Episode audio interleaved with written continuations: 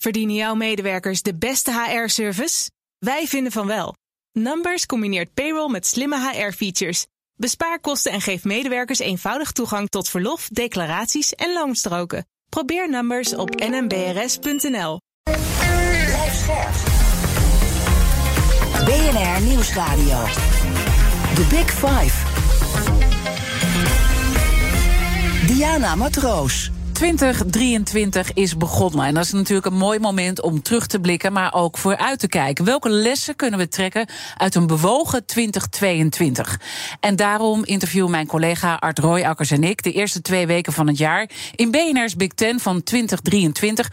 Tien bijzondere gasten. Ze stonden in de schijnwerpers het afgelopen jaar of speelden een belangrijke rol en zijn ook in 2023 niet van plan om stil te zitten. Vandaag is dat Michelle van Tongerlo, huisarts in Rotterdam. Rotterdam-Zuid, straatarts in de Rotterdamse Pauluskerk. En daarnaast schrijft ze regelmatig columns voor de correspondent en het artsenvakblad Medisch Contact. Michel, fijn dat je er bent. Welkom. Dankjewel, Diana. Fijn dat ik hier kan zijn. Ik ga zo meteen natuurlijk met je praten over de staat van het Nederlandse zorgstelsel. Maar voordat ik dat uh, ga doen, wil ik eerst twee dingen van je weten. We staan begin van het jaar. We komen allemaal uit een tijd. Uh, nou, kerst en oud en nieuw. Familie en vrienden. Alles samen vieren. Hoe was de tijd voor de mensen die jij bijstaat? Um, nou, die tijd voor de mensen die ik bijsta, die, sta, die is eigenlijk een beetje hetzelfde als alle tijden. Namelijk, het is niet dat ze opeens uh, een huis hebben en naar binnen kunnen gaan. Uh, ze leven vaak nog steeds op de straat. Ze hebben vaak geen familie en weinig vrienden. Dus uh, in die zin is het gewoon hetzelfde geweest. Hetzelfde geweest. En neem ons mee als tweede wat dat hetzelfde geweest is veel van mijn patiënten, ja, zoals ik zei, uh, die leven op straat. Die zijn alleen maar aan het overleven. Uh, die weten niet vaak uh, die avond waar ze kunnen slapen. Tenzij bijvoorbeeld Rotterdam besluit dat het koud genoeg is om de winterkoude regeling open te doen. Dan mogen ze weer even naar een bedje.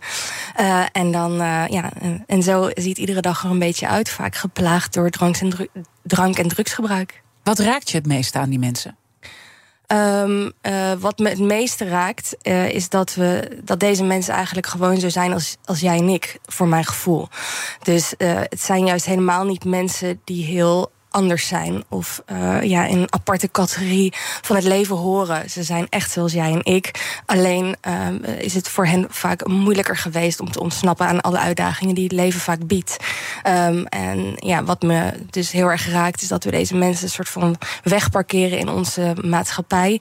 Daar relatief weinig middelen voor beschikbaar stellen, um, uh, maar eigenlijk veel meer gezien moeten worden. We gaan het zo meteen natuurlijk uitgebreid hebben over jouw strijd. Maar wat ik heel erg bijzonder, ik heb je zien spreken ook. En ik kreeg helemaal kippenvel van wat je allemaal uh, doet. Uh, um, en daar komen we straks op. Maar waar komt dat vandaan dat je dat doet? Ja, ik denk um, dat rechtvaardigheidsgevoel en verantwoordelijkheidsgevoel... dat heeft altijd al heel sterk in mij gezeten. Um, als kind al uh, deelde ik met kerst uh, um, chocolaatjes uit aan mensen op straat. Ja, waar dat precies vandaan komt, mensen is gelaagd. Dat kan vele kanten hebben. maar een groot verantwoordelijkheidsgevoel, dat, dat zit gewoon in mij. Ja, maar ik las bijvoorbeeld ook dat jouw moeder in de bijstand zat... en je vader in een van de chicste straten woonde... en jij was tussen die werelden aan het pendelen. Klopt, ja. ja dus ik zag inderdaad al vrij vroeg... wat kansongelijkheid in praktijk... wat dat betekent. Um, alhoewel ik daar als kind natuurlijk niet zo bewust van ben. Maar terugkijkend zie ik wel dat je in de, in de wijk waar mijn, waar mijn vader woont... dat je daar gewoon als kind veel meer kansen krijgt. Dat het leven daar ook niet altijd makkelijk is. Er wordt ook enorme druk op kinderen gelegd om te presteren.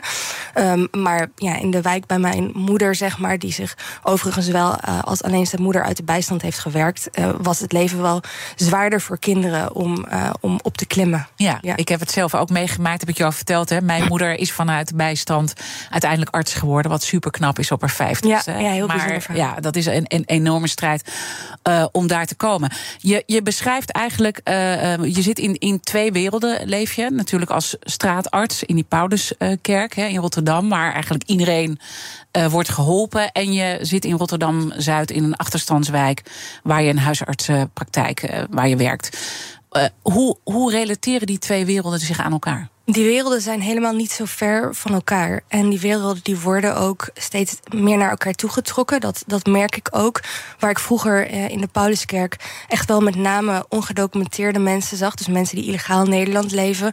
Die evident geen enkele kans uh, krijgen in deze maatschappij. Zie ik nu in de Pauluskerk ook gewoon steeds meer, zoals dat wordt genoemd, rechthebbende Nederlanders. Die, die niet meer kunnen overleven. Die met hun hoeven door de grond uh, zakken.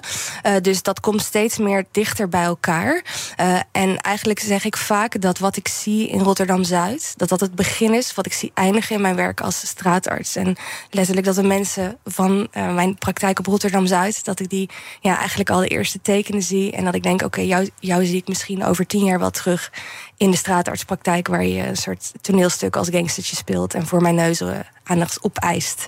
Omdat het op een andere manier voor jouw gevoel niet meer kan.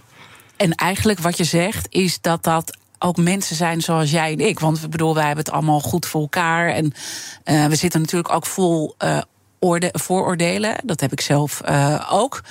Maar jij zegt eigenlijk kan dit ook over ons gaan. Jazeker, dit gaat ook eigenlijk over ons. Kijk, bij de patiënten die ik help als straatarts ligt het er heel dik bovenop dat ze aan de onderkant van de maatschappij zijn beland. Hè, doordat ze bijvoorbeeld zijn gevlucht in drugs- of drankgebruik. Maar vluchten we allemaal niet weg voor iets in het leven. Hè, in onze telefoon, in ons werk, uh, in andersoortige verslavingen, uh, gokken, seks, noem maar op. Alleen dan kan je er nog op een geaccepteerde manier mee omgaan. Terwijl de mensen die ik zie als straatarts, ja, daar is het dan niet meer maatschappelijk geaccepteerd. Maar het is eigenlijk een geleidende de schaal die je doortrekt.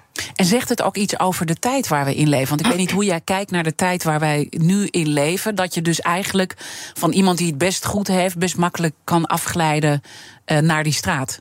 Ja, het is, vaak, uh, het is vaak ook al echt een combinatie van pechfactoren uh, en persoonlijke eigenschappen waarin iemand dus kan afglijden. Ik bedoel, een, een, scheiding kan al zorgen dat iemand heel snel heel, heel erg diep in de problemen komt tegenwoordig. En in die zin leven we ook wel echt in een kwetsbare tijd. Ik bedoel, volgens mij hebben er nog nooit zoveel sociale grondrechten rechten onder spanning gestaan. Uh, en dat is denk ik wel iets. Ja, ik bedoel, ik ben natuurlijk ook nog niet zo oud, maar ik denk dat dat. Hoe oud ben je? ik ben 39 jaar. Ja.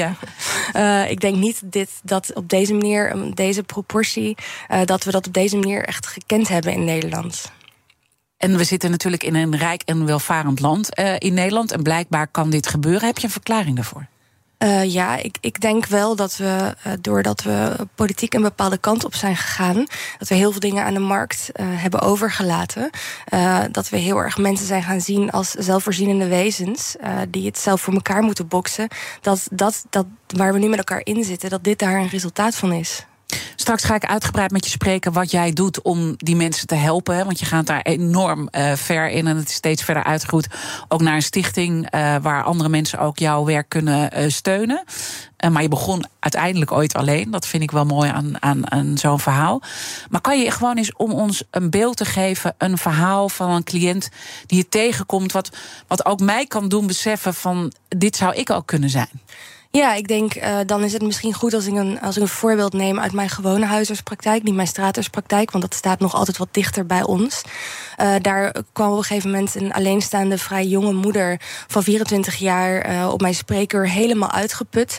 Ze was s'nachts aan het werken in een fabriek om dozen voor bol.com, oh, dat mag ik waarschijnlijk niet zeggen, dozen, oh, ja. in, dozen in te pakken, zodat ze overdag kon zorgen voor haar kind met ernstige gedragsproblemen. omdat ze alleen in de nacht een oppas kon vinden omdat haar kind ja, zo moeilijk hanteerbaar was.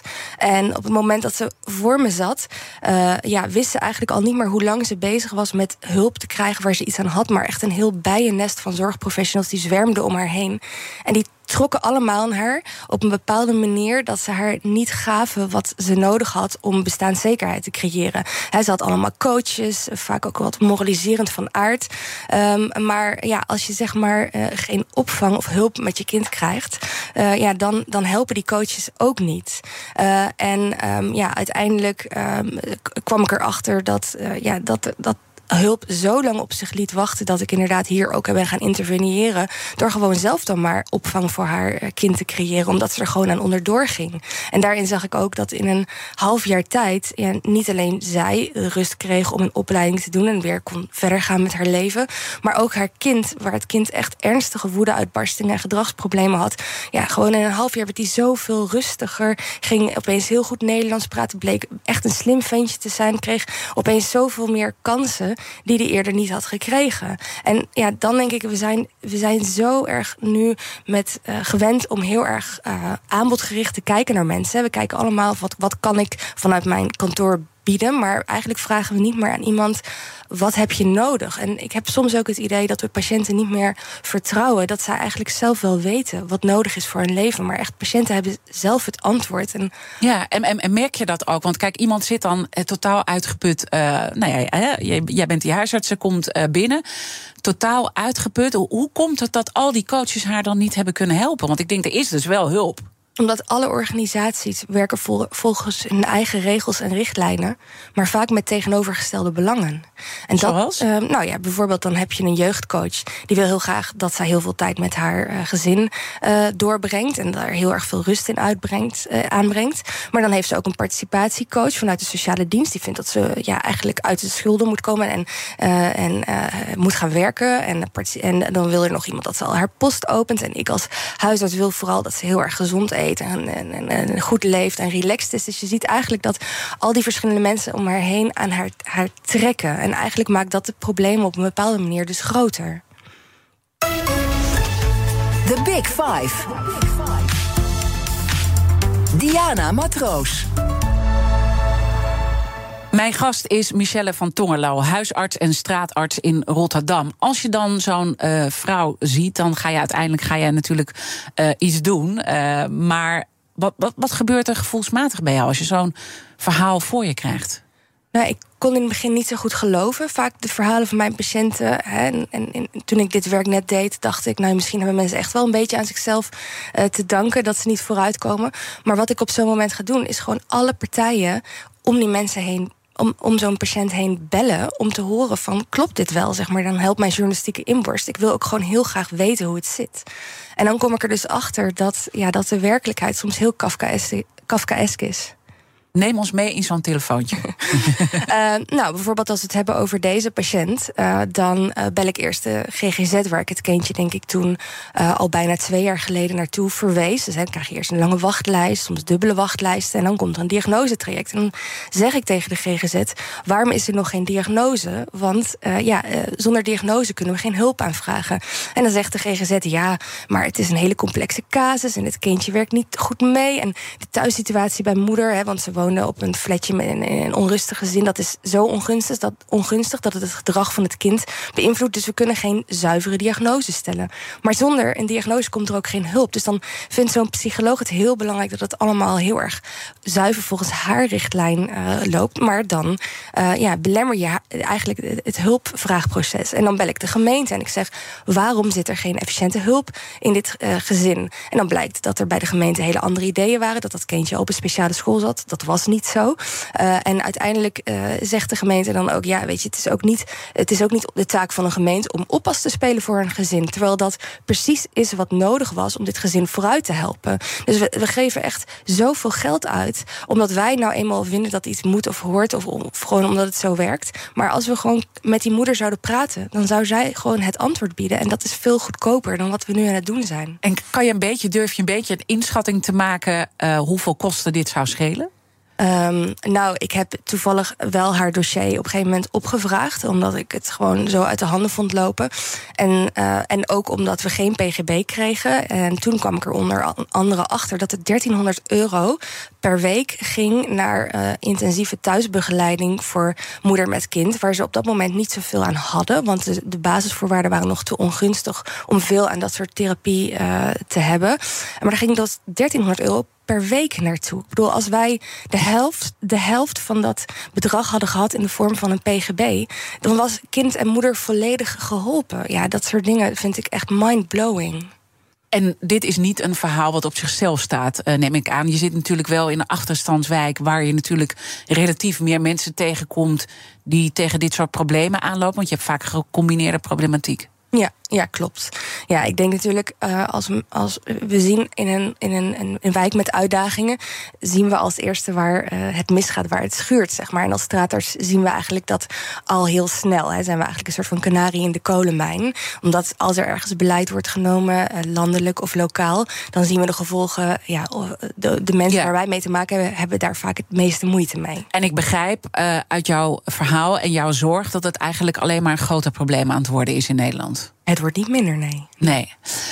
Uh, mijn gasten stellen elkaar vragen via de kettingvraag. En in de vorige aflevering sprak ik met onze eigen buitenlandcommentator Bernard Hammelburg vanuit New York. Want hij pendelt heen en weer uh, tussen Amsterdam en uh, New York. En Bernard had een belangrijke vraag voor jou. Luister maar. Hier om de hoek is een kerk waar ik vaak sta te kijken naar de gaarkeuken. En al die zwervers die daar komen. Het is een, het caritatief land omdat de sociale voorzieningen zo slecht zijn. Maar mijn vraag is deze. Heel veel van de mensen die je daar ziet en waarmee je kunt praten, met sommigen kan dat best, die hebben bijna allemaal een drugsprobleem. En uh, die hebben het allemaal over de opiatencrisis, die nog nooit zo groot is geweest in Amerika als op dit moment. En de vraag is: is ook in Nederland dat een van de oorzaken van het probleem?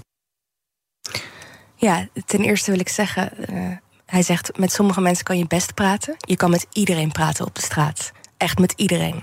Uh, en ik denk, zoals we in Amerika de opiatencrisis uh, hebben, dat hebben wij niet, zeker niet in Nederland. Ik denk dat de problemen in Amerika vele malen groter zijn. Uh, dus nee, dat, dat, dat, dat... gelukkig niet. Wel zie ik nu veel problemen ontstaan met andere voorgeschreven medicatie, waar we eigenlijk nog niet zo goed weten wat we ermee moeten doen. Heel veel lyrica zie ik dat patiënten in hele grote getalen, hele grote hoeveelheden gebruiken. En dat is wel iets wat mij zorgt wat is dat? Lyrica is een middel, uh, pregabaline, wat je voorgeschreven krijgt, uh, onder andere voor bijvoorbeeld zenuwpijn. Uh, en dat is helemaal niet zo bekend dat, dat het ook verslavende werkingen kan hebben. Het, het, het, het, het versuft een beetje. Mm -hmm. Maar wat ik zie nu is echt een toename van mensen, vaak uh, migranten uh, in de regio Noord-Afrika, die echt op mijn deur kloppen bij de Pauluskerk en, en heel dwingend deze medicijnen willen hebben.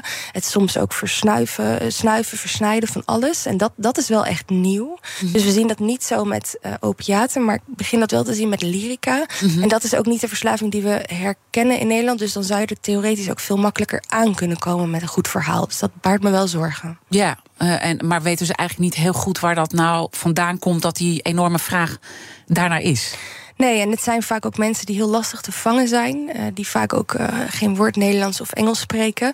Uh, en vaak een ingewikkelde migratieachtergrond hebben. En in de loop van de tijd vaak ook door de ellende die zijn overkomen, dus verslaafd zijn geraakt. Maar waar dat precies wordt voorgeschreven, dat, dat weet ik ook niet. Oké, oké, okay, maar wel iets om een zorgenpunt. Ja, in ieder geval iedereen zijn ogen ook daarvoor open houden dat het gewoon een gevaarlijke troep is. Um, het is gelukkig niet echt een opiatencrisis, maar uh, ik las ook in uh, stukken, ook in de correspondent dat dit uiteindelijk wel uh, vanuit een best wel normaal leven je uiteindelijk in die al die verlokkingen van alcohol en drugs en misdaad kan komen. En dat jij eigenlijk zegt: als ik dat leven zou hebben en zo zou tegengewerkt worden door het Nederlandse zorgsysteem, dan zou ik ook dit dit gaan doen? Dan zou ik ook die misdaad begaan. Nou, dat stuk waar je nu aan refereert ging echt over een staatloos persoon, mm -hmm. denk ik. Dus dat is wel echt een categorie apart. Die is niet door het zorg, zorgsysteem tegenwerkt. Dat is echt de staat die tegenwerkt. Die gewoon niet het bestaan van deze persoon erkent. Uh, waardoor hij eigenlijk uh, haast gedwongen wordt om gemarginaliseerd te leven. En wat men deze patiënt heel erg bijzonder vindt, is dat hij toch vanuit die gemarginaliseerde positie het goede probeert te doen. Terwijl eigenlijk als hij het criminele pad op zou gaan, zou hij meer verdienen. Uh, en ja, in, in, de bak is de enige plek waar hij uh, een, huis, een dak boven zijn hoofd heeft en eten en drinken. Ja, dus dan, dan kan ik het heel erg bewonderen dat mijn patiënten, desondanks de lastige positie waar ze in zitten, toch proberen het zuiveren te doen. Ja, dat, dat, ik vraag me heel vaak af, wat had ik in jouw positie gedaan? Dan, ja, dat is ja. een interessante fantasie. Ja. Ergens zeg je ook van. Um ik moet mijn planning aanpassen op het ingewikkelde leven van, van die mensen. Misschien, want, want daarmee kom je op een gegeven moment zelf ook achter dat je zelf ook vooroordelen hebt. Klopt, ja, ja, zeker. Als straatarts loop je de hele tijd tegen allerlei subtiele voordelen aan die je zelf ook hebt. Uh, bijvoorbeeld, wat heeft een dakloos persoon nou de hele dag te doen? Nou ja, een dakloos persoon is de hele dag bezig met overleven. En dat is het enige wat het brein nog maar kan op dat moment. Uh, en dan inderdaad, dan kom je er dus achter dat je, uh, dat je als iemand te late bespreker zegt, dat je zegt, ja, de groeten, kom volgende week maar terug. Terwijl dat voor die mensen vaak een haast oneigenlijke taak is geworden, zeg maar. Dus ja, dat soort dingen kan je alleen maar realiseren door veel met deze mensen in contact te komen. En dan zeg je van, uh, we kunnen allemaal met ze praten. Hè? Want je refereerde even aan, aan een zinnetje van uh, uh, Bernard. Merk je dat we het moeilijk vinden en dat we dus eigenlijk al die mensen gewoon voorbij lopen en toch denken, huh, eng om met die mensen te praten? Ja, hoe vaak praat jij met iemand die je op straat ziet zitten? Ik zou dat echt aan iedere Nederlander ja, willen aanmoedigen. Heel om eerlijk gewoon... bekennen, uh, nauwelijks. Nee. Terwijl als het voor mensen vaak. Mensen zitten de hele dag op de grond. Ze zien de hele tijd op mensen op ze neerkijken. Voor deze mensen betekent het al zoveel als je gewoon eventjes door je knieën zakt en een praatje met ze maakt. He, en, uh, en dan zijn het echt niet allemaal mensen die vragen dat ze geld willen voor drugs. Hè, want dat hoor je dan vaak. Ja, ik ga echt geen geld voor drugs geven. Maak gewoon eens een praatje met ze. He, begin daar eens mee. Waarom vinden we dat zo moeilijk?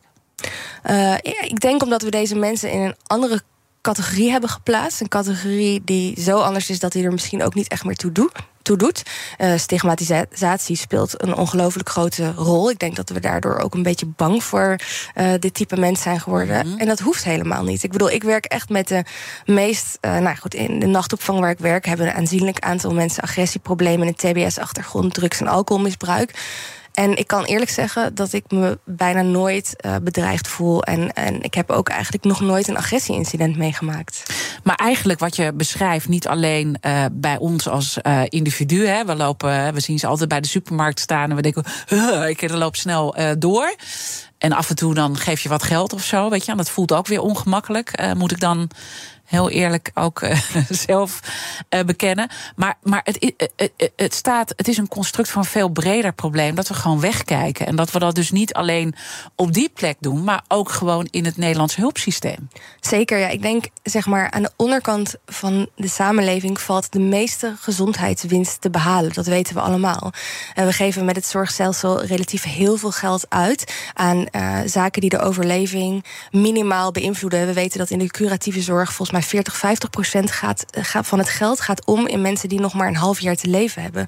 En als ik dan kijk in een nachtopvang, wat voor een hele basale voorzieningen er zijn voor mensen met hele complexe problematiek, die vaak ook relatief jong zijn, dan denk ik, weet je wat, hier zou echt een topchef moeten staan in de keuken. Weet je, hier zou echt een luxe douche moeten zijn en een mooie bad en, en allerlei therapeuten en, en van alles. Want hier is de winst te behalen. Maar, maar we behandelen die mensen eigenlijk alsof ze er niet meer toe doen. En dan gaan die mensen daar natuurlijk ook naar leven. En uiteindelijk komen dit soort mensen heel vaak bij huisartsen terecht. Hè? Want dat is dan uh, nou ja, eigenlijk een beetje de plek waar ze nog uh, terecht kunnen.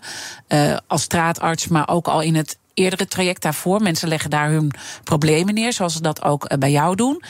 Um, en nu beginnen huisartsen ook te zeggen: het wordt me te druk. Ja. Dit gaat niet meer. Ja, dat klopt. Ja. en wat zegt dat jou? Ja, dat is, dat is iets wat al langer speelt. Ik zat laatst te kijken. Volgens mij het eerste artikel wat ik schreef over de overbelasting van de huisarts was in 2018. Dat was toen nog uh, niet zo'n wijd ver, verspreide boodschap. Nu is dat wel uh, uh, een algemeen geaccepteerd fenomeen. Maar er is gewoon heel veel gesubstitueerd naar de eerste lijn. En tegelijkertijd is de administratie en controledruk overal omhoog gegaan. en heel lang hebben huisartsen ja, zich gedragen als een soort van schoothondje van ja, is prima. Maar nu zie je opeens dat ze op de rem gaat staan. En kan, kan niet meer. Uh, maar er is nog niet echt een idee uh, hoe dan wel. En laten we daar dan zo meteen uh, over verder praten. Want uh, dan gaan we zeker ook praten over het, uh, het integraal zorgakkoord. Iets wat de huisartsen nog niet hebben ondertekend. Nee. Vanwege die jij ondertekent. Ja, ik kan het als persoon natuurlijk niet ondertekenen. Dat nee, dat doe je met elkaar. Maar je ja. wordt door elkaar opgeroepen om het, om het, vooral niet te steunen, toch? Neem ik aan. Nou, nee. Dus, nou ja, er zijn wel activistische huisartsengroepen. Daar maak ik zelf geen onderdeel van uit. in principe gaat natuurlijk de LHV daarover. En die hebben allerlei ambassadeurs. En die vergaderen daar met het over. En je kan natuurlijk je stem wel laten horen bij de LHV. En dat is, dat is heel complex, maar daar, daar zit ik niet bij. Dus ik kan wel iets zeggen over het integraal zorgakkoord, maar ik zit niet aan die onderhandelingstafels. Nee, maar laten we erover praten hoe je erover denkt als huisarts en hoe artsen erover denken en wat voor impact uh, dit gaat hebben op uh, de rest van Nederland uiteindelijk. Want dat, dat, dat, dat is het natuurlijk ook wat jij uh, beschrijft. Mijn gast vandaag is huisarts en straatarts Michelle van Tongelo. Blijf luisteren. Verdienen jouw medewerkers de beste HR-service? Wij vinden van wel. Numbers combineert payroll met slimme HR-features. Bespaar kosten en geef medewerkers eenvoudig toegang tot verlof, declaraties en loonstroken. Probeer Numbers op nmbrs.nl. Op 6 juni mogen we naar de stembus voor de Europese verkiezingen. Hete hangijzers genoeg natuurlijk. Oorlog, klimaat, energie, concurrentie. Ondernemers willen vooral dat er nu eens wat harde knopen worden doorgehakt. En die regeldruk, die moet omlaag. Op 23 mei om 7 uur s avonds op BNR gaan verschillende partijen met elkaar en ondernemers de ring in. Tijdens het BNR Ondernemersdebat. Het Ondernemersdebat wordt mede mogelijk gemaakt door VNO-NCW en MKB Nederland.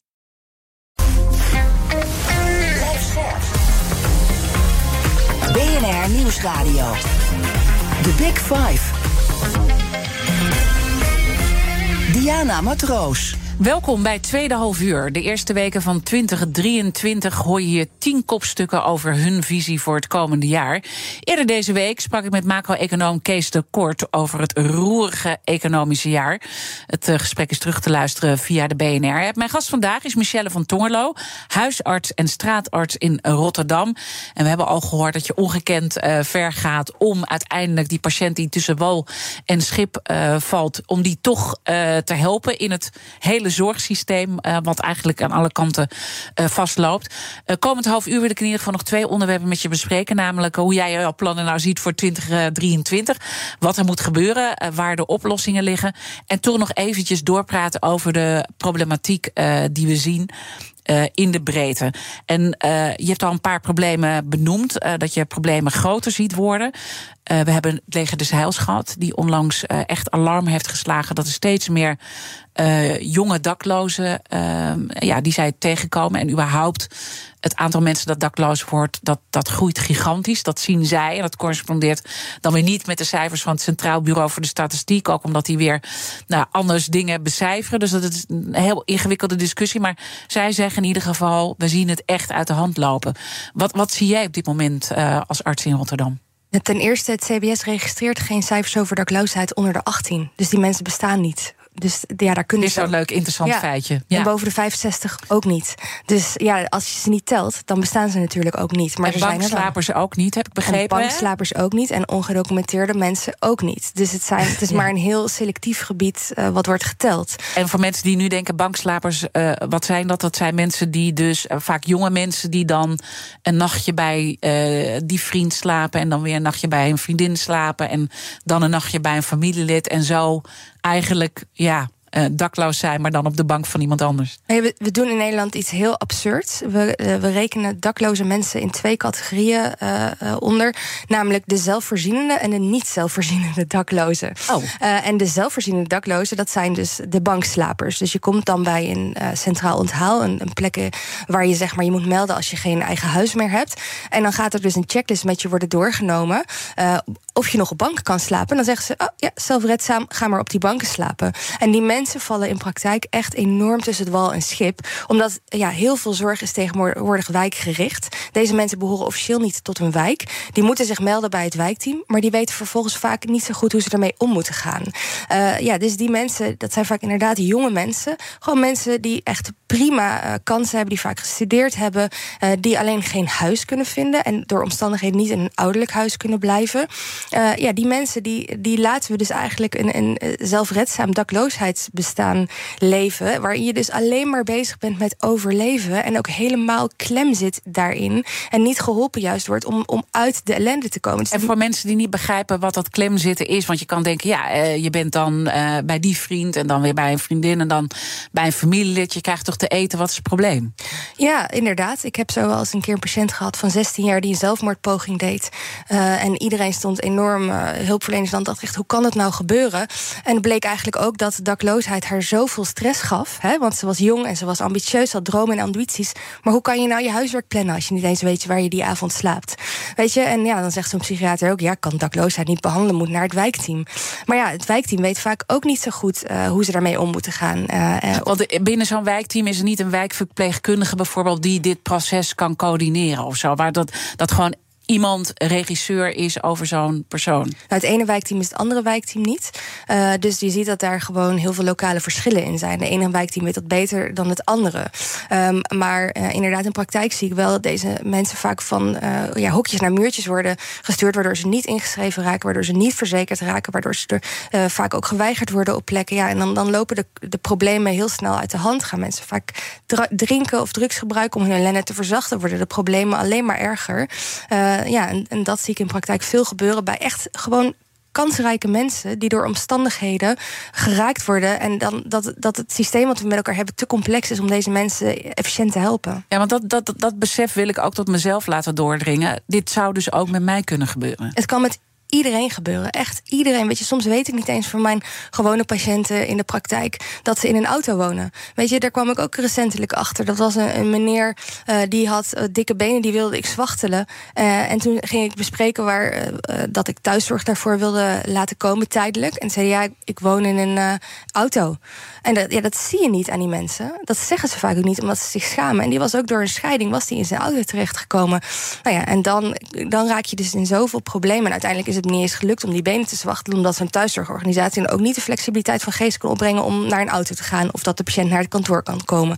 Dus dat zie je dan ook wel weer in praktijk. Ja. Waar zie jij nou de oplossing? Want je hebt... Uh tal van voorbeelden gegeven waar mensen dus tussen wal en schip vallen. Je, je signaleert dat het een groter probleem wordt in Nederland. Nou, jij signaleert dat niet alleen.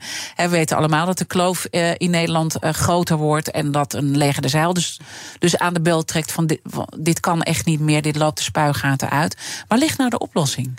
Uh, nou, om naar de oplossing te komen wil ik nog even kort het probleem aanstippen. Namelijk dat ik soms denk dat niemand echt meer verantwoordelijk is in deze uh, samenleving die we nu hebben. Als je dan bijvoorbeeld kijkt naar, uh, naar het gebrek aan begeleide woonvormen die we op dit moment hebben. Die zijn heel veel plekken wegbezuinigd. Um, nou ja, da daardoor zie ik dat heel veel patiënten met, met ernstige, complexe problemen in de nachtopvang uh, belanden. Die eigenlijk in een beschermde woonvorm horen. Nou, op een gegeven moment zag ik daar echt de problemen, de spuigaten uitlopen. En toen heb ik daar een boos artikel over geschreven. Nou, dan wordt iedereen ook boos op mij. Maar uiteindelijk beland ik dan wel aan heel veel tafels. En dan bespreken we, en dan zie ik eigenlijk in die gesprekken met al die mensen, hè, met de GGZ, met de gemeente, met zorgverzekeraars, dat iedereen een beetje naar elkaar wijst. Hè.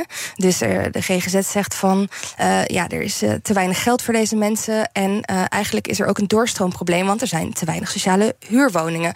Uh, en dan zegt uh, de gemeente zegt dan van ja, maar de, de, wij zijn centrumgemeenten, hebben al heel veel problemen. De randgemeenten moeten meer dingen doen. Zeggen de randgemeenten, ja, maar dat is te duur voor ons. Daar hebben we juist de centrumgemeente voor. Uh, en dan zegt de vastgoedeigenaar die zo'n beschermde woonvorm moet verhuren. En de gemeente zegt ja, maar die werken met Europese aanbestedingen. En die contracten zijn zo kort, dat is te risico voor ons. En dan zegt de bestuurder, maar de wijk wil eigenlijk deze mensen niet in onze wijk hebben. Dus we gaan ook als hier al iets gepland kan worden, gaat, gaat, gaan we het toch tegenhouden. Omdat er dan uh, politiek uh, te veel uh, te heet onder onze voeten wordt. Dus ja, dan met zo'n voorbeeld zie ik dus echt dat we in een soort fuik zijn gelopen. Dat zie ik op meerdere fronten. De vraag is hoe we eruit komen. Kijk, ik ben natuurlijk een huisarts. Ik zit niet aan de bestuurlijke tafels. Ik zie alleen maar wat ik in praktijk doe. En dat is gewoon simpele doorbraakhulp forceren. Gewoon vragen wat heb je nodig en dat geven. En dat werkt. En dat is simpel en dat is efficiënt. En geef daar eens wat voorbeelden van hoe ver je daarin gaat dan. Nou ja, ik denk, we kunnen dan weer terug naar dat ene voorbeeld wat ik uh, net gaf. Uh, dat ik, uh, ja. van, van die alleenstaande moeder, hè? Ja. Met, die, met dat kind met gedragsproblemen? Ja, welke gedragsproblemen als sneeuw voor de zon verdwenen... toen ze eigenlijk hulp kregen die ze, waar ze recht op hadden. Nou ja, dan inderdaad inmiddels heb ik denk ik 25.000 particulier, euro particulier geld... voor de opvang van dat kind erin gestoken. En is moeder inmiddels afgestudeerd, doet een vervolgopleiding. Weet je, en gaat het een stuk beter. En hebben we een PGB-vraag ingediend. Afgestudeerd in wat? In de zorg zorg. Ja, In de zorg? Ja, ze gaat ook in de zorg werken. Ja. Wat mooi, wat mooi. Ja. Uh, volgens mij ging haar afstudeerscriptie zelfs over mij. Dus dat was wel grappig. uh, maar um, uh, um, nou ja, wat, wat je dan ziet, um, ja, is, is dat ja, we hebben dan een PGB-vraag voor haar ingediend. En die is 15 maanden nadat we hem hebben ingediend, staat normaal een doorlooptijd van 6 tot 8 weken over. Na 15 maanden is die afgekeurd. Met ja, dat er voorliggende voorzieningen zijn. Maar door al die vertraging ja, waren die voorliggende voorzieningen helemaal niet meer passend. Dus dan denk ik ook, ja jongens, ik heb ook gewoon tegen de gemeente gezegd: als we nu even gewoon wat extra geld erin steken om dit gezin omhoog te brengen, dan is straks geen hulp meer nodig. Het is zo kortzichtig beleid. Natuurlijk, we moeten over iedere euro nadenken. We kunnen het maar één keer uitgeven. Maar waar is je overstijgende visie? Waar, he, waarin je ziet, dit moeten we even brengen. En dan is straks de hulp niet meer nodig. En dat is toch veel kostenefficiënter. En dan hebben we nu een uh, integraal zorgakkoord. Uh, gaat dit helpen om tot nou ja, meer die samenwerking? Want het gaat ook over uh, samenwerking om dan nu die problemen op te lossen. Want we weten allemaal, we geven veel te veel geld uit aan zorg. En wat ik dus dan weer heel inzichtelijk vind, is dat jij zegt dat er krankzinnige bedragen aan coaches worden uitgegeven die gewoon niks doen. Nee, ik wil dat niet plat slaan. De, hè, dit, nee, dit, was, maar dit was volgens mij ook een. Het is ook een businessmodel geworden, natuurlijk. Ja, dat, dat, dat is het. En dat hebben we natuurlijk met marktwerking wel heel erg uh, veroorzaakt. Er zijn nu zo, als ik al kijk naar de thuiszorgaanbieders waaruit je moet kiezen. Ja, marktwerking in een markt van schaarste is misschien niet je meest logische zet. Kijk, ik denk dat marktwerking heeft wel goede dingen gebracht. Hè. De kwaliteit uh, is uh, volgens mij omhoog gegaan. En de, er is ook wel verkorte toegangstijd. Maar ja, we, we, we gooien daarmee ook heel veel geld weg, omdat we de zorg complexer hebben gemaakt met heel veel organisatielagen, managementlagen. Uh, ja, als je bijvoorbeeld kijkt naar de thuiszorg, sinds marktwerking in de zorg, is uh, ja, in thuiszorg is dit gewoon heel inzichtelijk te maken. Zijn er zoveel aanbieders, maar hebben we mensen ook opgeknipt in zoveel gedeeltes dat er zelfs een apart tarief is voor nagels knippen en haren wassen. En in één thuiszorgorganisatie biedt weer heel veel verschillende thuisvormen aan. Uh, dus je moet eigenlijk als, als verpleegkundige bedien je maar een heel klein stukje mens. En is de planning heel belangrijk geworden. Dus er zijn heel veel organisatielagen bijeengekomen. Er is heel veel meer uh, organisatie. Dus er moest veel meer personeel mm. instromen. En tegelijkertijd is heel veel personeel uitgestroomd. Omdat ze het gewoon niet meer leuk vinden. Omdat ze niet een heel mens kunnen bedienen. Wat mensen vaak willen. Want daarom gaan ze de zorg in. En ja, dit is natuurlijk ook enorm frustrerend als je dit soort dingen ziet. Wat jij ook meemaakt. Um, en dan hebben we dus dat integraal zorgakkoord. Gaat dat dan, uh, de, de, gaat dat dan iets helpen? Nou, ik ga een kleine disclaimer geven. Ik bedoel, het was meer dan 100 pagina's. Ik kon het echt niet lezen. Ik heb het, uh, op een gegeven moment heb ik het weg, uh, weggelegd. Want? je kon het niet lezen? Ja, ik vond het gewoon niet, niet voor mij heel erg makkelijk geschreven. ik vond terwijl, je, terwijl je arts bent. Je bent huisarts. Je, bent, je hebt dus medicijnen gestudeerd, afgestudeerd. Je bent gespecialiseerd. Ja, de samenhang was... Op een gegeven moment kon ik het ja, niet helemaal meer zien. En heb ik het weggelegd en dacht ik, ik ga wel, ga wel beschouwingen lezen. Dus in die zin ben ik maar niet... kan je toch even zo'n zin geven die je dan tegen komt. Ja, ik weet niet of je hem nu. Dat is misschien te ingewikkeld dat je hem niet eens. Meer, nou ja, op een gegeven moment las ik onder andere dat de huisarts verantwoordelijk wordt gemaakt dat ze niet meer te veel mensen naar de GGZ mogen verwijzen. Ja, volgens mij was dat wel het moment dat ik dacht van oké, ja, weet je, dit is. Nu, dat is dan wel begrijpelijk nou ja, begrijpelijke taal, maar... Ja, oké, okay, maar goed, uh, ja, inhoudelijk uh, dacht ik... Ja, maar inhoudelijk, dan denk je Dat kan niet eens dus. Ik bedoel, hoe kan je nou allemaal huisartsen verantwoordelijk maken... dat ze niet naar de GGZ verwijzen? Hoe, hoe, zie je dat voor je, zeg maar? Dus met welk idee is dit akkoord geschreven? Maar, um, um, nou ja, ik, ik denk zeg maar... we willen heel graag nu integraal werken met elkaar. Maar we willen ook geen stelselwijziging. Maar um, ja, dit stelsel houdt een integrale samenwerking wel heel erg tegen. Omdat, kijk, wat in het integraal zorgakkoord heel belangrijk is, natuurlijk, is weer substitutie van de tweede lijn naar de eerste lijn. Logisch, want de eerste lijn is gewoon stukken goedkoper. Medisch specialistische zorg is volgens mij iets van 55 procent. Farmaco-industrie is volgens mij 10, 10 procent. Huisartsenzorg bijna 6 procent. En we leveren het overgrote gedeelte van het werk. Dus het is heel logisch in een oplossing om het meer naar de eerste lijn te doen. Maar daar hadden we het al over. De eerste lijn trapt op de rem. Maar ook de tweede lijn zal niet heel graag willen dat er heel veel zorg naar de eerste lijn gaat. Omdat een ziekenhuisdirecteur ook zijn fabriek moet laten branden. Die heeft ook een hypotheek. Die heeft ook personeel. Dus als we niet een oplossing vinden waardoor uh, er kan gedeinvesteerd worden in de tweede lijn, gaat er ook niet heel veel gesubstitueerd, gesubstitueerd worden. En misschien kan ik een klein voorbeeld geven. Ja. Er was bijvoorbeeld een tijdje terug was er een pilot uh, in een dorpje, volgens mij Afferden, uh, waar huisartsen tegen de zorgverzekeraars, uh, zorgverzekeraars zeiden: geef ons meer tijd voor de patiënt. Dan zul je zien dat gaat helpen. Nou, dat kregen ze.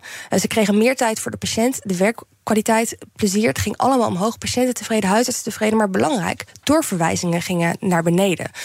Waardoor het ziekenhuis in die regio noodlijdend werd. Die zei: Ja, wij hebben die doorverwijzingen nodig, want we missen nu gewoon heel veel inkomsten. En wat doet de verzekeraar? In plaats van dat ze dan gaan praten met het ziekenhuis en zoeken naar een oplossing waarin he, kan worden gedeinvesteerd, oké, want dat is nodig, want de zorgkosten zijn te veel, hebben ze gewoon de rem op die pilot gezet en gezegd: Sorry, huisarts, jullie krijgen gewoon weer je 10 minuten consult, want anders gaat het ziekenhuis failliet.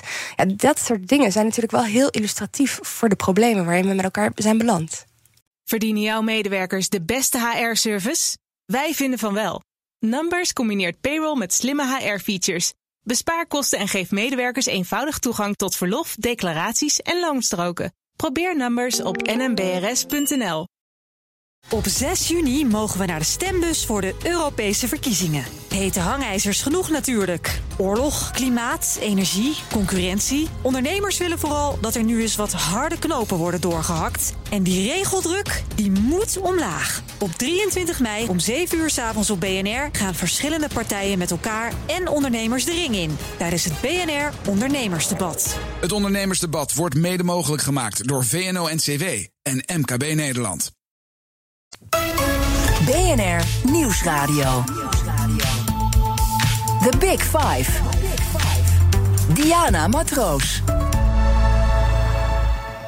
Je luistert naar BNR's Big Ten van 2023. Later deze week zal ik nog spreken met hoogleraar kinder- en jeugdpsychiatrie Arne Popma over de mentale gesteldheid van jongeren. We weten allemaal dat daar grote zorgen over zijn. En uh, ja, hij ziet dat natuurlijk in zijn werk aan alle kanten voorbij komen. Mijn gast vandaag is Michelle van Tongerlo, huisarts en straatarts in Rotterdam. Ja, wat dat betreft is het niet echt een hele vrolijke week, want ik hoor gewoon een hoop ellende en je kan het niet zien uh, uh, op de radio, hè, want we luisteren. Maar ik, ik heb gewoon tranen in mijn ogen van hoe dit. Ik vind het zo triest gewoon dat het zo uh, gaat in Nederland. Ja, ik denk dat op dit moment vindt iedereen het wel triest. Uh, we staan denk ik ook wel op een kantelpunt. Hè. Natuurlijk ook uh, in hoe we met onze planeet omgaan speelt daar ook een rol in. Dat de dreiging wordt groter. Uh, maar dat is natuurlijk ook op een bepaalde manier hoopvol. Mm -hmm. Want ja, het bewustzijn moet eerst veranderen voordat er daadwerkelijke verandering gaat optreden dat is toch ook mooi om een beetje met een beetje hoop dit laatste stuk uh, te gaan eindigen. Want jij bent uh, zelf ooit begonnen, heel erg in het klein, uh, zei ik al. en hebt gewoon nou ja, gedacht, ik ga die mensen ik ga daar ongekend ver in om ze te helpen. Je hebt uit eigen zak heb je die mensen betaald. Maar intussen heb je een stichting waar gewoon heel veel mensen jou ook geld eh, doneren. Dus mensen willen ook in Nederland echt wel wat doen. Ja, zeker. Ik denk uh, wat helpt bij mij. Hè, ik bedoel, in, in, ik heb de stichting, maar de bankrekening die komt nog. Hè. Dit is natuurlijk allemaal vorig jaar een beetje uit de klauwen gelopen. En er is een lange doorlooptijd dat alles uh, geregeld is. Ja, want hiervoor, tot nu toe geven mensen jou een envelop met geld. En dan besteed jij dat direct door aan. Ja, of ik koppel mensen rechtstreeks aan patiënten. Of ik bestel gewoon producten. En ik betaal natuurlijk zorgrekeningen voor patiënten. Dus dat doe ik allemaal mm -hmm. baby uitzet. En ik weet allemaal niet nieuwe tanden, et cetera. Oppassen, gewoon wat nodig is. Uh, uh, en inderdaad, kan op verschillende manieren. En ik werk natuurlijk ook voor de Pauluskerk. En ja, daar is wel al een bankrekening voor. Dus uh, als het echt om grote bedragen ging, dan, dan leid ik ze door naar de Pauluskerk. Maar goed, de Pauluskerk is er echt voor ongedocumenteerden. Terwijl ik heel veel werkende armen ook wil helpen. En ja, daarvoor heb ik dus nu inderdaad de stichting op. op Hoe heet de stichting? Um, ja, we hebben net een. de stichting heet Hoe kan ik je helpen? Want ja, dat vraag ik natuurlijk de hele dag uh, aan mensen. Uh, maar uh, we gaan een website maken, lekkergeven.nl. En als je mij later wil helpen in mijn patiënten te doneren, dan kan je daar al naartoe. en je website, in je, je, je e-mail. gegevens. Ja, ja, alleen je e-mail, want we gaan helemaal niet veel dingen vragen. Gewoon je e-mail achterlaten en dan nemen we contact met je op als, je bank, als we een bankrekeningnummer ja. hebben. Maar inderdaad, die website lekkergeven.nl. Ja, dat moet ook echt een hele leuke, flitsende, gezellige website worden. Waar dat hele moraliserende van mensen helpen van afgaat. Weet je, jij wil gewoon iets leuks doen voor mensen. Je wil mensen helpen op een één op één manier. geen, uh, geen tussenlaag. Er gaat helemaal geen geld naar het bestuur. Uh, gewoon echt letterlijk wat je geeft gaat naar de patiënt. En dat, het resultaat zal je ook terugzien. Dat is volgens mij wat we heel graag willen. Omdat we ook wat minder vertrouwen in instituties hebben gekregen. Uh, en ook wel terecht, denk ik. en ja, dit moet dus eigenlijk een collectief zijn van mensen die op gelijke voet mensen helpen die het even wat zwaarder hebben. En dan hoor ik dus positiviteit bij jou. Maar uh, ik begrijp ook van je dat je best wel cynisch bent. En dat je ook wil proberen om daar ook uit te komen zelf. Ja, ik ben wel van plan om dit jaar meer te gaan onderzoeken naar uh, ja, andere zorgvormen. Om te praten met mensen die, uh, ja, die, die het anders proberen te doen. Die ook op de barrières gaan staan voor patiënten opkomen. Om te kijken waar kunnen we nou met elkaar veranderingen in bewerkstelligen. Ik bedoel, ik ben onderzoekend aangelegd. Ja. Dus ik ga gewoon heel veel mensen opzoeken en interviewen. Omdat ik inderdaad wel wat cynisch ben geworden door te praten met de grote formele instituties. Uh, en ik nu eigenlijk op zoek ben naar hele kleine, mooie initiatieven. Om, omdat daar denk ik wel de oplossing ligt. Dicht bij de mensen, vanuit de mensen. Ja, want we moeten uiteindelijk wel tot een uh, structurele oplossing komen. Maar toch neem je ook de moeite om. Want je werd net gebeld door een zorgverzekeraar. Uh, die ook dan met je willen praten. Om toch dan die tijd te nemen om daar een hele dag aan te besteden. Ja, ja, dat, dat, dus dan ben je ergens toch hoopvol dat ze er iets mee gaan doen. Ja, ik denk ook dat, dat het is altijd belangrijk dat je begrip voor elkaar toont. En ik schrijf natuurlijk vrij kritisch over, uh, ja, over wat. In de correspondent, hè? Ja, over wat schrijf ik eigenlijk niet kritisch. Dus, um, maar ik wil ook wel begrip hebben voor uh, ja, waar, uh, ja, waar ik mee te maken heb. En ik weet natuurlijk ook niet precies wat een zorgverzekeraar doet. Dus ik ga met liefde een dag daar meelopen om te kijken van welk, voor welke complexe opgaven staan jullie nu eigenlijk. Iemand die ook voor complexe opgaven staat, dat is mijn uh, gast morgen. En de kettingvraag gaat natuurlijk door. Dus je mag een vraag stellen aan Faiza Oulaze, hoofd klimaat en energie uh, bij Greenpeace Nederland. En eigenlijk zijn actievoerders natuurlijk ook heel erg belangrijk geweest uh, in het afgelopen jaar. Wat zou je haar willen vragen? Ja, uh, leuk dat zij uh, naar mij komt. Um, nou, ik heb zelf in uh, Caribisch Nederland, in Sint-Eustatius, gewoond. en dit onderwerp dat gaat mij dan ook altijd nog aan het hart. En ik las een rapport van Greenpeace... dat ook als de klimaatopwarming beperkt blijft tot 1,4 graden... dat een aanzienlijk en belangrijk deel van Bonaire... gewoon 20% onder water komt te staan. en mijn vraag aan Faiza is dus ook... ja, wat vind jij dat er moet gebeuren om te zorgen dat Bonaire... een toekomst heeft met het oog op, op de klimaatverandering? Mooie vraag, die ga ik haar zeker stellen. Um, mooi om ook nog even te spreken over jouw ervaringen daar. Want je hebt een tijdje dus daar uh, gezeten. Wat, wat, heb je geleerd uh, uh, van die plek waarvan je zegt... daar kunnen wij hier in Nederland wat van leren? Ja, heel veel. Ik denk dat Sint-Eustatius voor mij echt uh, veranderend is geweest. Uh, op, op vele manieren. Ik, ik ben Nederland uh, mede uit, uit weggegaan... omdat ik door, ja, door marktwerking in de zorg... ja, vond ik gewoon mijn werk wat minder leuk geworden. En ik, ja, ik wilde heel graag naar, een ander, naar een ander land.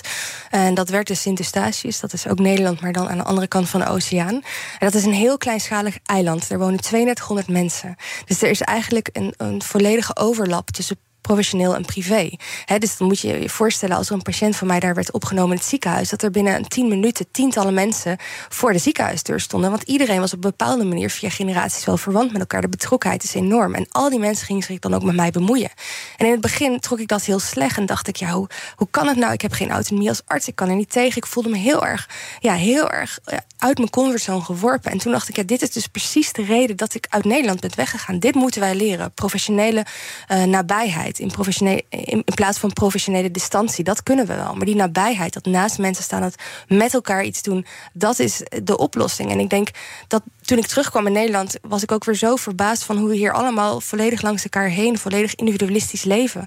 En ja, op een gegeven moment dacht ik ook, ik moet gewoon echt naast mijn patiënt gaan staan en niet bang zijn om mezelf als hulpverlener kwetsbaar op te stellen. Want dat helpt. Dat voelen patiënten, dat creëert vertrouwen, dat creëert persoonlijkheid en dat is helend. En dat zie ik ook als een grote oplossing voor ons allemaal. Gewoon echt naast elkaar durven te staan en elkaar meer vanuit vertrouwen dan wantrouwen benaderen. En dat geldt, dat kan je in alle lagen van de bevolking kan je dat doortrekken. Want, want dat heeft natuurlijk ook met zo'n toeslagenaffaire te maken. Dat was ook op basis van wantrouwen, dat, dat weten we. Heel veel discussies gaan van, van wantrouwen naar vertrouwen komen. De hele bestuurscultuur in Nederland uh, moet veranderen. Daar horen we ook uh, politici uh, over, dat dat zo erg belangrijk is. En toch zien we aan alles, het is heel moeilijk om daar te komen. Ja, dat klopt. Omdat ja. we ergens met elkaar wel een in die fuik zijn gelopen, denk ik, waar ik eerder ook over eh, had. Dat het toch heel lastig is om te zien wie nu eigenlijk nog de verantwoordelijkheid is in het plaatje. En daarom moet je het volgens mij veel dichter bij de mensen zelf brengen om verandering te kunnen bewerkstelligen. Mhm. Maar hoe kom ik, als ik dus toch in dat wantrouwen zit, hoe kom ik naar vertrouwen? Uh, ja. Het klinkt zo simpel, maar het is niet simpel, want anders hadden we het al lang gedaan. Ja, dat, dat, dat is een hele lastige. Ja, ik vertrouw mijn patiënten er gewoon op dat wat zij, uh, wat zij aan mij vragen, dat zij dat nodig hebben. En ik stel eigenlijk geen controlerende vragen. Uh, en daarin neem ik mijn verlies dat mensen misschien ook wel eens misbruik van mij kunnen maken. En ik denk als je bijvoorbeeld, je had het over de toeslagenaffaire. Ik denk dat we nu uh, ons wel een beetje achter de oren krabben met die, dat geld wat naar die Bulgaren is gegaan, wat, wat onrechtmatig was. in de ja. kijk van hoeveel, hoeveel trauma en ellende we nu hebben aangericht in de maatschappij en hoeveel compensatiebetalingen we moeten gaan doen, zeg maar. Hè, dan zouden we nu misschien wel denken van, nou, hè, die Bulgaren, ja, ach ja, dat is een verlies wat we even nemen. We moeten Ja. misschien gewoon meer, uh, ja, ook wat Ja, meer, terwijl meer je ook te wil. Hè, ik bedoel, controlevragen zijn er ook voor bedoeld dat mensen niet enorm misbruik maken, ook van de zorg natuurlijk. Hè. Dus dat ik bedoel, er zijn ook mensen die nu allemaal onzinbehandelingen eh, eh, krijgen en misschien daarin ook veel te vrijgelaten worden binnen de zorg. Controlevragen kosten ook tijd en geld. Dus we moeten ons altijd goed nadenken van uh, wat brengt het ons nu allemaal. Maar het is waar. Ik denk, kijk, uh, als, je even, als we het gewoon over cijfers hebben, dan zie je dat het integraal zorgakkoord, dat gaat over de zorgverzekeringswet. Dat is 60 miljoen, is veel geld. Maar dat gaat voor bijna 18 miljoen mensen op. Dat is ongeveer 3300 euro pp. Maar dan heb je ook de WLZ, daar zit bijna 30 miljoen in. Dat gaat voor 250. Uh, 250.000 mensen. Weet je, dat is dus uh, per persoon 94.000 euro. Maar daar hoor je bijna niemand over. Dus we moeten inderdaad, hè, wat ik eerder al zei, curatieve zorg. De helft daarvan gaat naar mensen die nog maar maximaal een half jaar te leven hebben. We moeten wel met elkaar keuzes durven te maken, moeilijke keuzes, om uh, de zorg misschien te behapbaar te maken. Maar tot nu toe durft niemand dat. Nee. Dat is de, de, de keiharde conclusie, terwijl de teller op nul staat.